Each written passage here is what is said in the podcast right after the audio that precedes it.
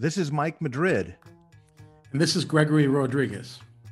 We're your hosts for Americanata, where we'll be exploring the intersection of race, class, culture, and politics during a time of extraordinary change. We'll be thinking out loud and processing what's on our minds as we go, unfiltered. And we're looking forward to you joining us for this discussion as we explore how we got to this tumultuous moment in the United States welcome back uh, to the discussion, Gregory. I've got a question I want to ask and kind of a topic I want to visit with, and if um, you want to move off of it, that's okay too. But what I want to talk about is um, socially, we as a people, we're talking a lot about our kind of national character. I want to I want to steer away from the political ramifications of this as much as possible. But did did the Trump era, did this time, the last four years, from 2016 to 2020 did the character did the actions of the american people surprise you one way or the other right? And again i'm trying to talk about i, I hate to even devolve into the one way or the other um, time frame there or or um, framework there because i don't want this to be right or left right? There was, it was very clear that people were either for trump or against trump but I don't want to put this into a partisan lens. I, I am increasingly, as I look back, and it's not that far in the rearview mirror, but I am increasingly surprised by, frankly, the actions of both sides and what it's telling us socially as we enter what I think is this time of tremendous change between people who believe we're headed in a right trajectory as a country, between the and, and those who do not between our own identity, racially, and ethnically, what's happening economically, these differences. And I'm, I'm wondering if you have any thoughts on on the surprise or lack thereof in your own mind about what the Trump era has meant. I believe that my single solace going into the Trump administration was that people would somehow, people within the government, people, bureaucrats, uh, lawyers, uh, who upheld this is the system that, that, that, this was a large ship that one man and his cadre couldn't move the ship that quickly. And i thought there would be well-intended people who would stand up and quit who would refuse who would take stands um, not from you know santa monica not from the upper west side but it, people who make their living off of running the government. And it didn't happen, with very few exceptions. Uh, with the Ukrainian-born soldier, for instance, that happened. That was, but that was rare, and so we we continue to see a certain. I don't want to. I don't want to be cruel about it. What's it appeared to be a complete lack of political courage. Um, people more invested. I mean, understandably, people invested in their mortgages and their status rather than actually some taking a conscientious stand against what was what was a very dangerous time. Um, so one, I was I was really struck by the behavior of the people within the government. Uh, two, we're becoming Pharisees. this is we, the, the talk of lawyers is just sickening. I mean, the, you know the Pharisees, the, the, the, valorizing the letter of the law over the spirit. I mean, my goodness, soldier, lawyers are the soldiers of our time and it, mm. it, it's it's it's bloodless talk, but it's extremely violent in its consequences. Um, and and so this sort of we, we talk you know from liberals you know you know adulating Mueller in the West Coast to who you know whoever you know you know on the Trump side saying well they didn't convict him so it's okay so there's extremely one sort of lack of political courage and this very weird um, sort of just overvalorization of lawyers really was depressing. Uh, so I'll start with that. So I'll, I'll send it back to you. Well, let me. I'm wondering if these are related. So let me let me let me process this and think about this out loud. I don't think it was necessarily the lack of political courage, though there was that. I'm more concerned because I I thought it was just the frankly just the pure lack of courage and I've thought a lot about this actually in the last couple of days because a big part of what I was engaged in was was trying to break the enablers free, right? And I'm not, I'm not, I'm not, I'm not afraid of the Donald Trumps of the world. There are bullies, there are rapscallions, there are authoritarians, there are, uh, you know, aspiring dictators. There always have been, there always will be. The fear, the danger in a society, especially a democratic society, is that those around him are vested either in its success or are so frightened by what they will lose that they just keep going along with it piecemeal until it becomes so big that it consumes them. And this is kind of what we refer to as the enablers, right? These are the people that enabled the system to happen. And, and I would push back a little bit by saying, you said that this was understandable. I don't. I used to until I really sat down and said, well, why am I, why am I standing up?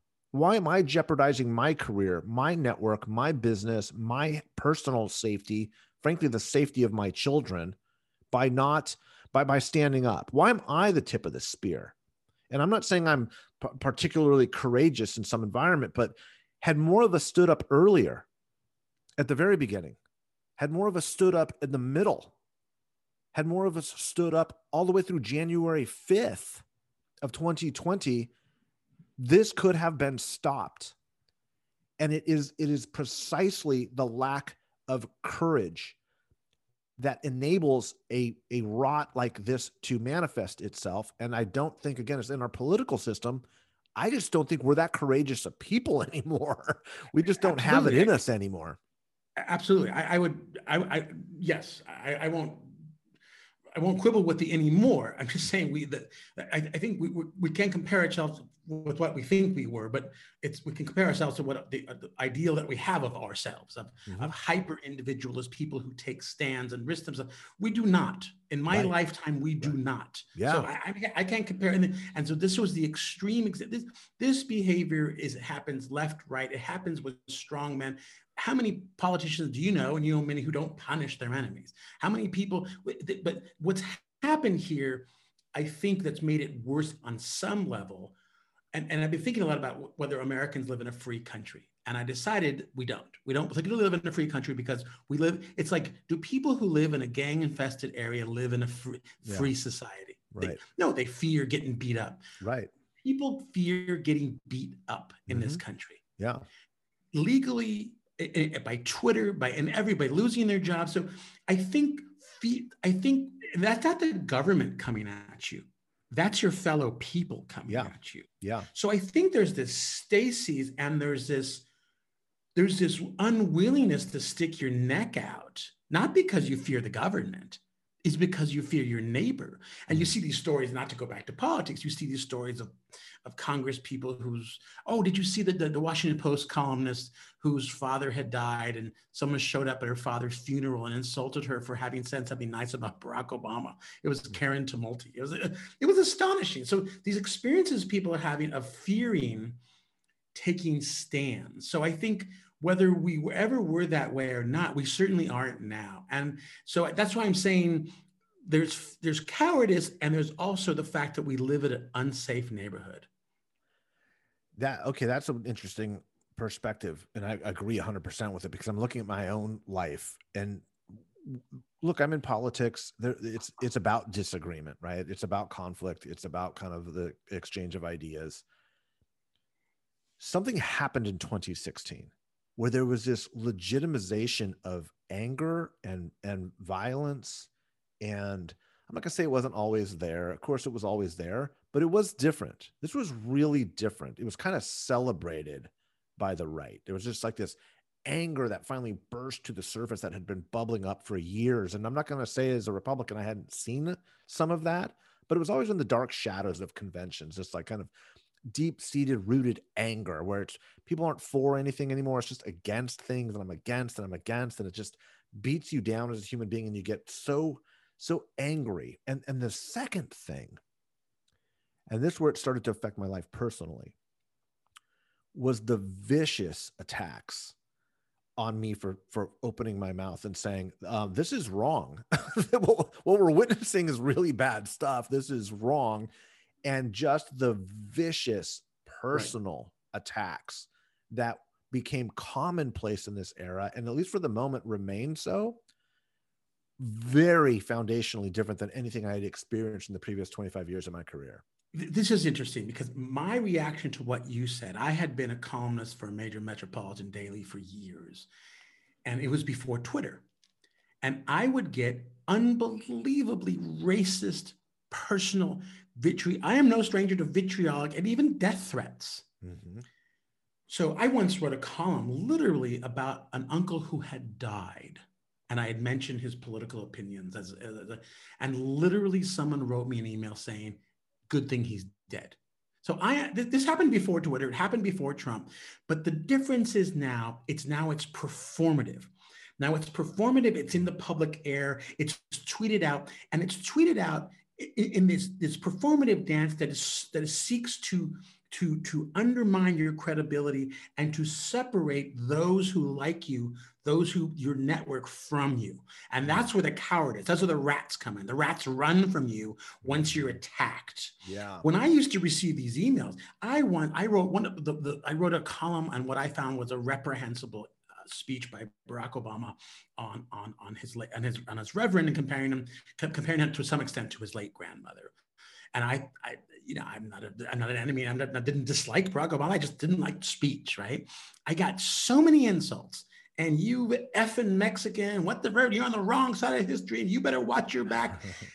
it was astonishing and it's always racialized. It's always racialized. Right. So it's now it's it's it's it's now the the meanness is performative, within creates this crescendo, and it creates the allies that come out, and everyone else who doesn't like you can now tag on to those people who don't like you, and then the people who are your friends say, "Oh shit."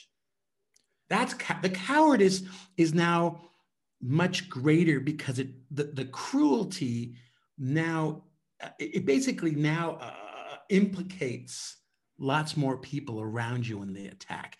The, the, the, the virulence was always there. Yeah. I was writing a column in 2003. It was vicious.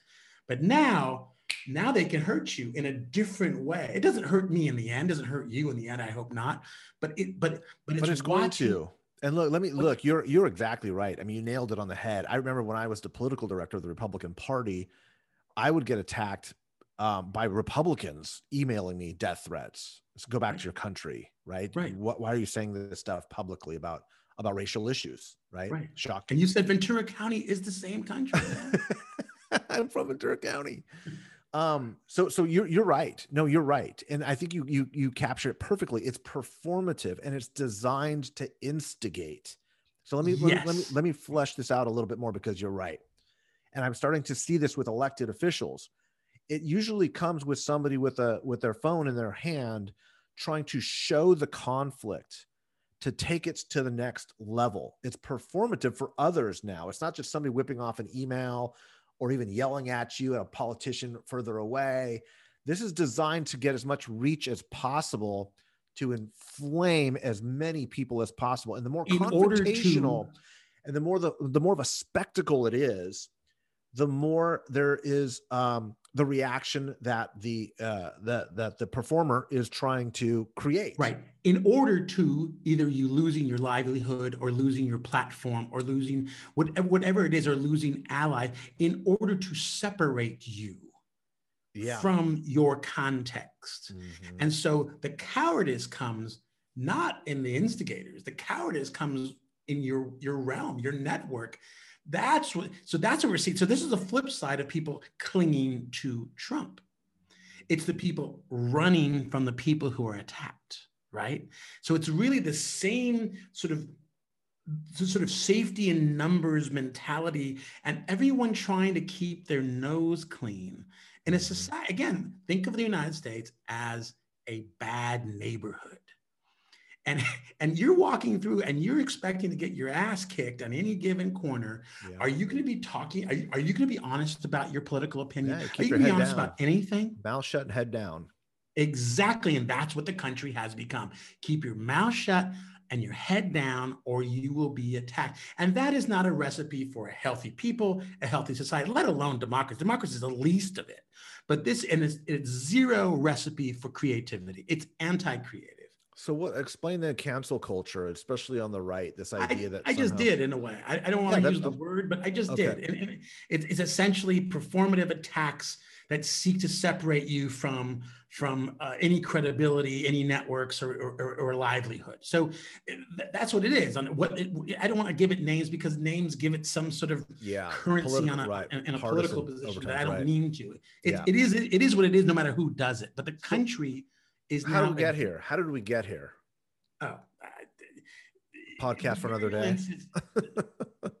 that's a, that's another topic. It's another day. Yeah, That's yeah. a, you know I, I think we, I, I- but but that's a different. I think we should tackle that in another show. But but it's really this utter fear uh, that people people would rather not go through it.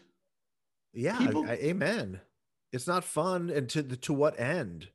There's no there's no reward at the end of getting humiliated and ostracized from your network, and people kind of looking back and going, "Oh, that was embarrassing." There like, could be a reward. Uh, well, this is the philosophical. There could be a reward in the end. Okay. The, the, the word could be liberty.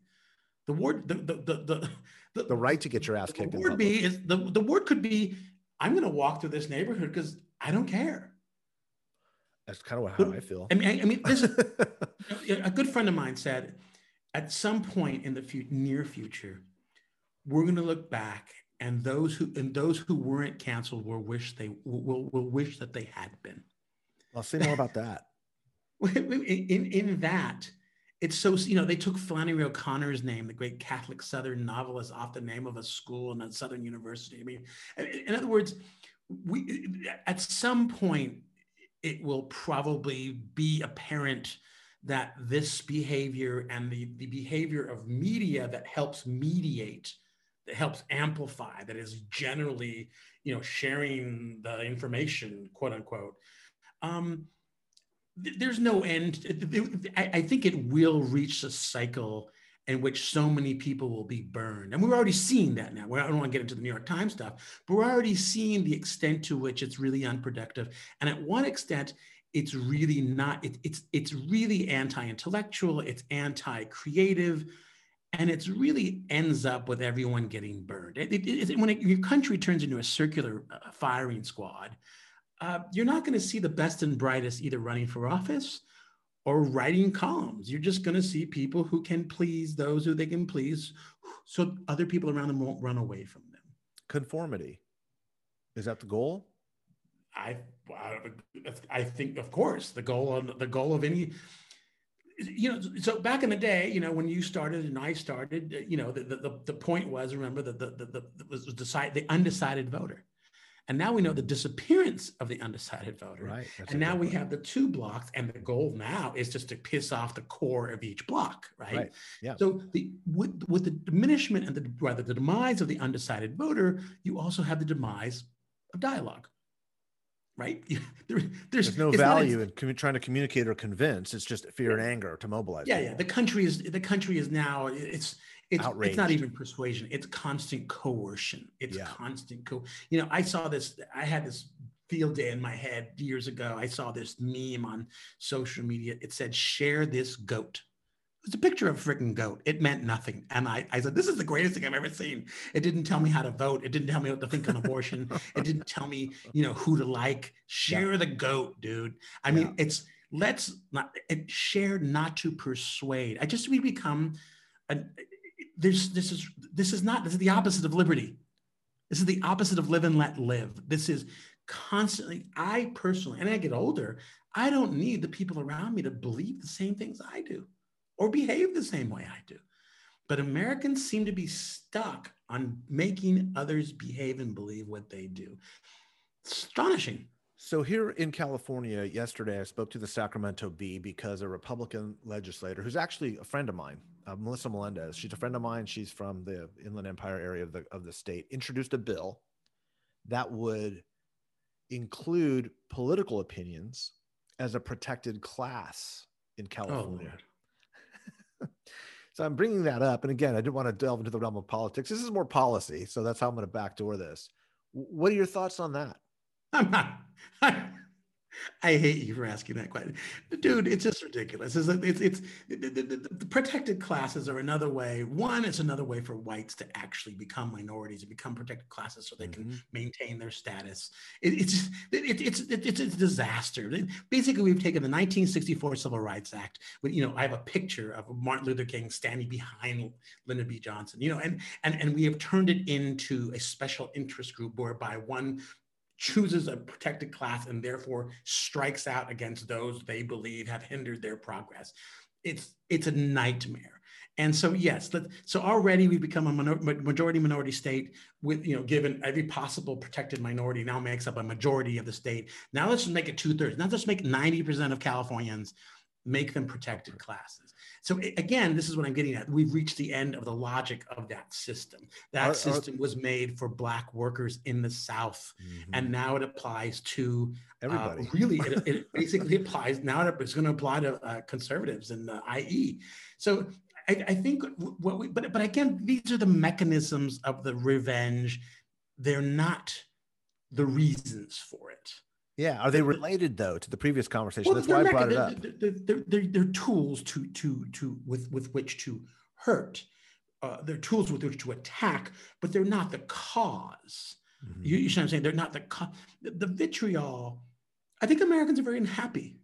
I think if you're a happy person, I think you're if, if you're happy with your lot in life, you will be less obsessed about someone else. You will be less obsessed about tearing down someone else or attacking someone else or making demanding that someone believe and behave like you do. So so i think that's it. Again these are deeper issues but i think we're extraordinarily unhappy and we have lots of tools with which to express it. Well look i think this does get you just very simplistically very elegantly very eloquently pointed out the answer to the question that we started with which is are you surprised by the way americans have been behaving during this era. I don't know that there's that much to be unhappy about in America right now, but damn, we've done a good job of finding it. Because there's a wide swath of America. There's a whole political party built about being angry and unhappy. And I'm not saying that it's exclusive to to to one party or the other, but it's it's a very dominant characteristic of the American right at this moment in history.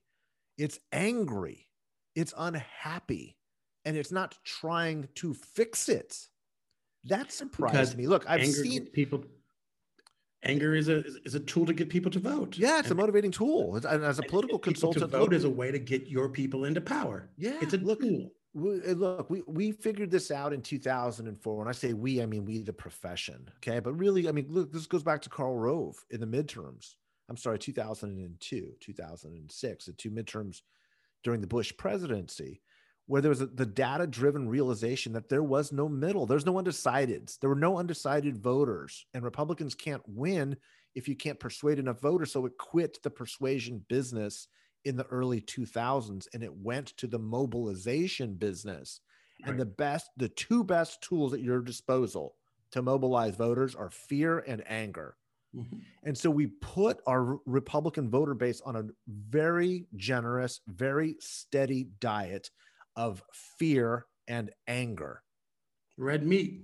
The red meat to the base, man. And we just plugged people right into their IVs on their Fox News channel, right through the remote control, and just fed it right. and fed it and fed it and fed it until it became not even the dominant you know characteristic almost the exclusive characteristic which then requires blame. You gotta have somebody to be mad at right? And the democrats become the catch-all. Uh, nancy pelosi at the time and still today becomes the catch-all the catch basin for all of this funnel and this focus on its anger whether it's now the black lives matter movement or whether it's muslims trying to impose sharia law or whether it's the chinese starting their wuhan flu or the mexicans sending their drug dealers and their rapists it's all based off of the politics of blame, the mobilization of blame. And I understand there's extraordinary economic anxiety. There's that word, uh, the phrase. I understand that. I understand we're going through significant demographic transformation. But damn, look around, man. It's not a whole lot to be that unhappy about at this time. Yeah, but, but, but you said a lot of things here, but people are not unhappy. The people, people, you don't need to find a cause for people to be unhappy. You don't. There doesn't have to be cause. Okay? Uh, people are unhappy because because of what's inside their head or people are unhappy because of who they are vis-a-vis someone else who they compare themselves to. People are i mean we you know this is like newspaper logic that just you know what i love it's like it's like when there's a horrible murder and you're watching tv and they're saying well we're trying to get to why i don't give a shit why someone murders somebody sometimes they're lunatics sometimes it's but it's always this causal understand people's deep black psyche right? No, sometimes people are unhappy and there's waves of unhappiness and there's times in civilization in which people feel rootless, powerless, and they have nothing to do with immigration, and they may have nothing to do with uh, uh, uh, economics. But there is there there. But sometimes, Mike, sometimes it's actually manipulated by the political professionals. Sometimes you can make people unhappy. Sometimes you can make people yeah. feel they're unhappy. So that's a different subject altogether. So sometimes yeah. you can stoke and create unhappiness, and where there isn't any, so that's another subject. But yeah, I, I hear you. But th- th- we have one party that's dedicated to uh, to resentment. Donald Trump, the unhappy warrior, ladies and gentlemen. Nice. On that note, Gregory, we'll talk. Let's talk a little bit more next week, buddy. Thanks, buddy. Bye. Have a good one. Thanks again for visiting with Gregory Rodriguez and Mike Madrid on this episode of Americanata. If you've enjoyed the discussion, please help us out, share, review, and give us five stars. We'll talk to you next episode.